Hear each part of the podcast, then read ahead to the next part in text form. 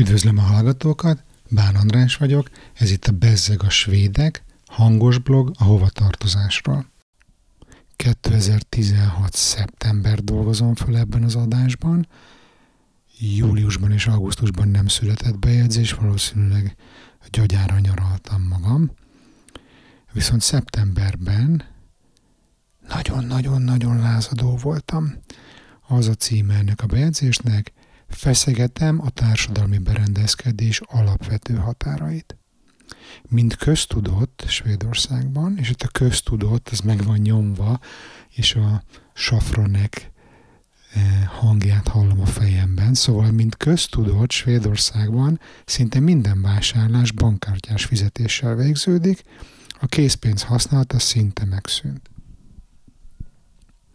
Ide beraktam egy képet az akkor új húsz koronás bankjegyről, amin Pippi Longström van, és a szerzője Astrid Lindgren.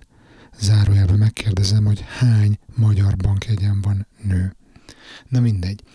Vannak azonban olyan kisboltok, ahol az ide vonatkozó szabályozás ellenére is meghatároznak egy összeghatárt, ami alatt nem fizethetsz kártyával.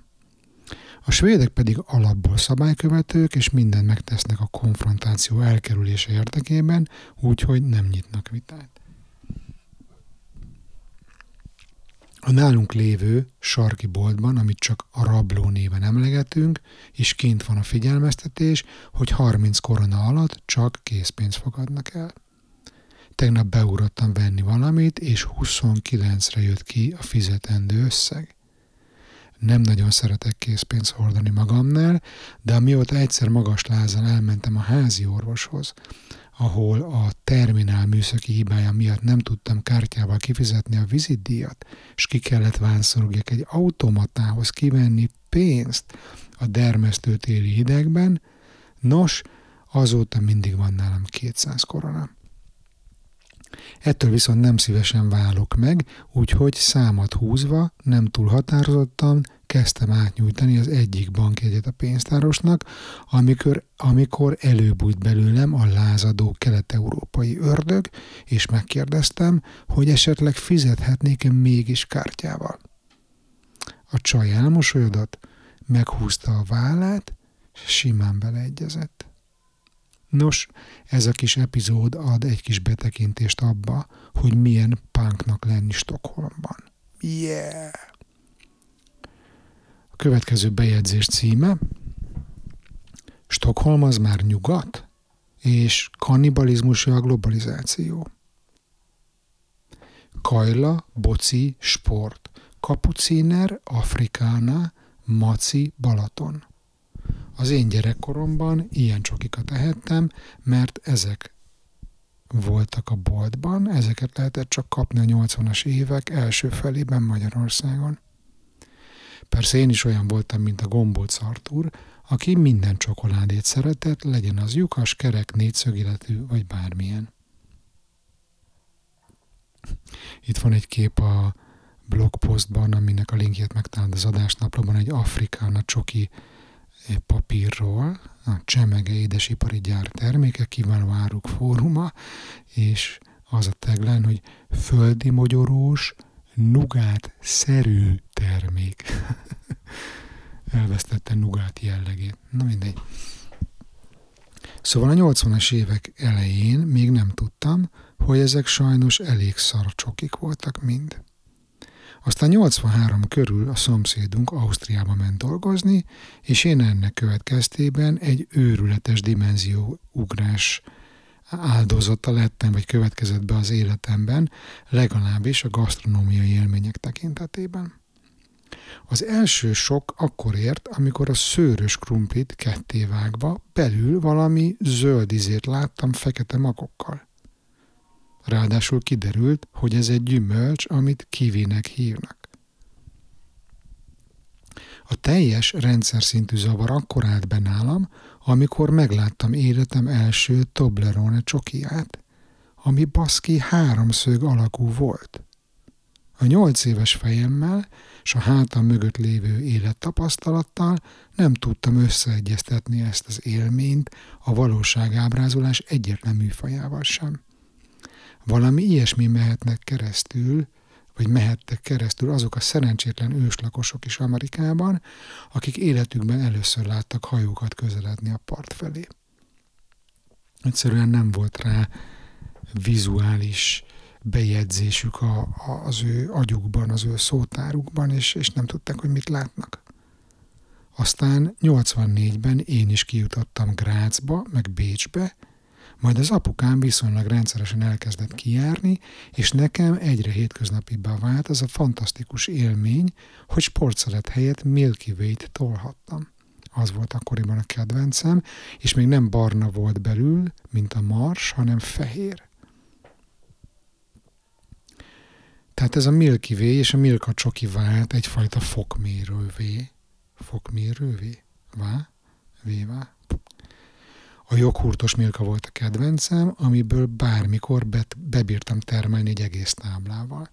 Most, hogy rágondolok, folyik is a nyál a számban. Aztán a történet, aztán a történelem kereke felgyorsult, mindenki Bécsbe kezdett járni, Gorénye hűtéért, meg Milka csokiért, ami nekem valahogy a rendszerváltás szimbólumává vált. Számomra a Milka volt a nyugat. Annyit értettem kisgyerekként, hogy az osztrák kiscsókáknak ez az alapcsoki, míg nekünk a szinte ehetetlen boci és társai. Tudom, most már azóta a boci meg társai is a nagy globális cégek által meg van turbózva, meg viszonylag normális alapanyag van benne, de a nyolcvanas években hidd el, hogy fos volt. És most ugrunk harminc évet előre a timeline-ba. Amikor Stockholmba költöztünk, akkor szembetűnő volt, hogy a közértben nincs olyan nagy választék, mint akár Budapesten. Nehéz ezt megfogalmazni, vagy tényekkel alátámasztani, de rendszeresen az a benyomásom, hogy egy adott termékből többféle van Magyarországon, mint itt Svédországban. Nálunk itt Stockholmban van kb. kétféle tej, aztán hello. Otthon meg egy egész sor a hipermarketben csak tej vagy a mosóporok. Az is feltűnt, hogy itt inkább skandináv márkák vannak, és a nagyobb globális brendek nem annyira vannak jelen a polcokon, inkább a multik helyi cuccokat futtatnak.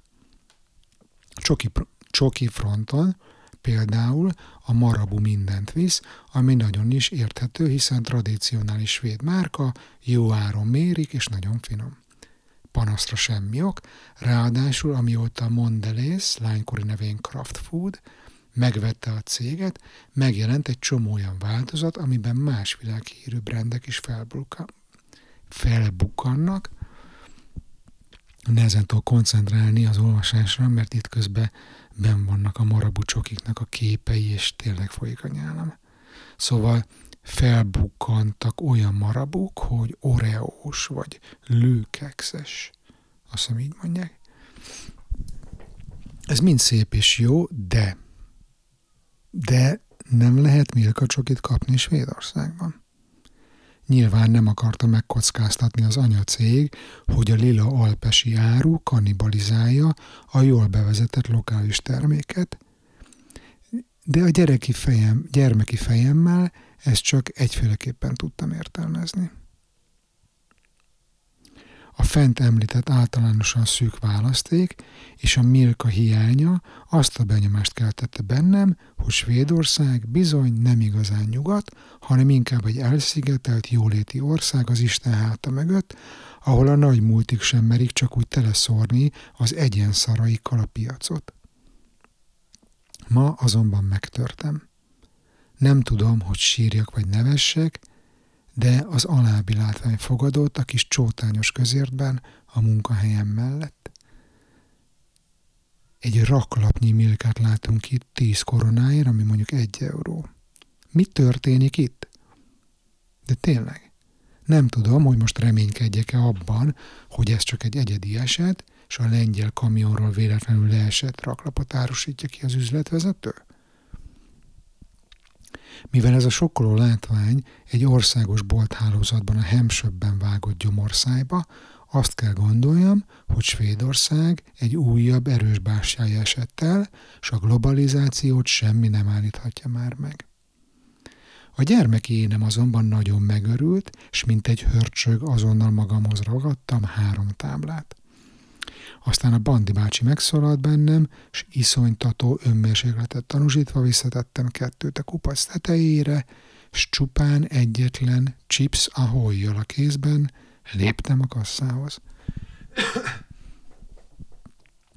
Most éppen ezt csócsálom, s bár még sosem ettem ilyet, a lila csomagolás meg a csoki bevonat visszahozza mindazt, amit nyolc évesen gondoltam a nyugatról. Megérkeztem. Kis kiegészítés kétezer-huszonegyből, nem vált általánossá Milka vásárlás, nem lehet kapni Svédországban, legalábbis nem nagy tömeges helyeken. Köszönöm a figyelmet, és tudjátok, Facebook csoport, feliratkozás, megosztás, iTunes értékelés, meg a szokásos dolgok. Sziasztok!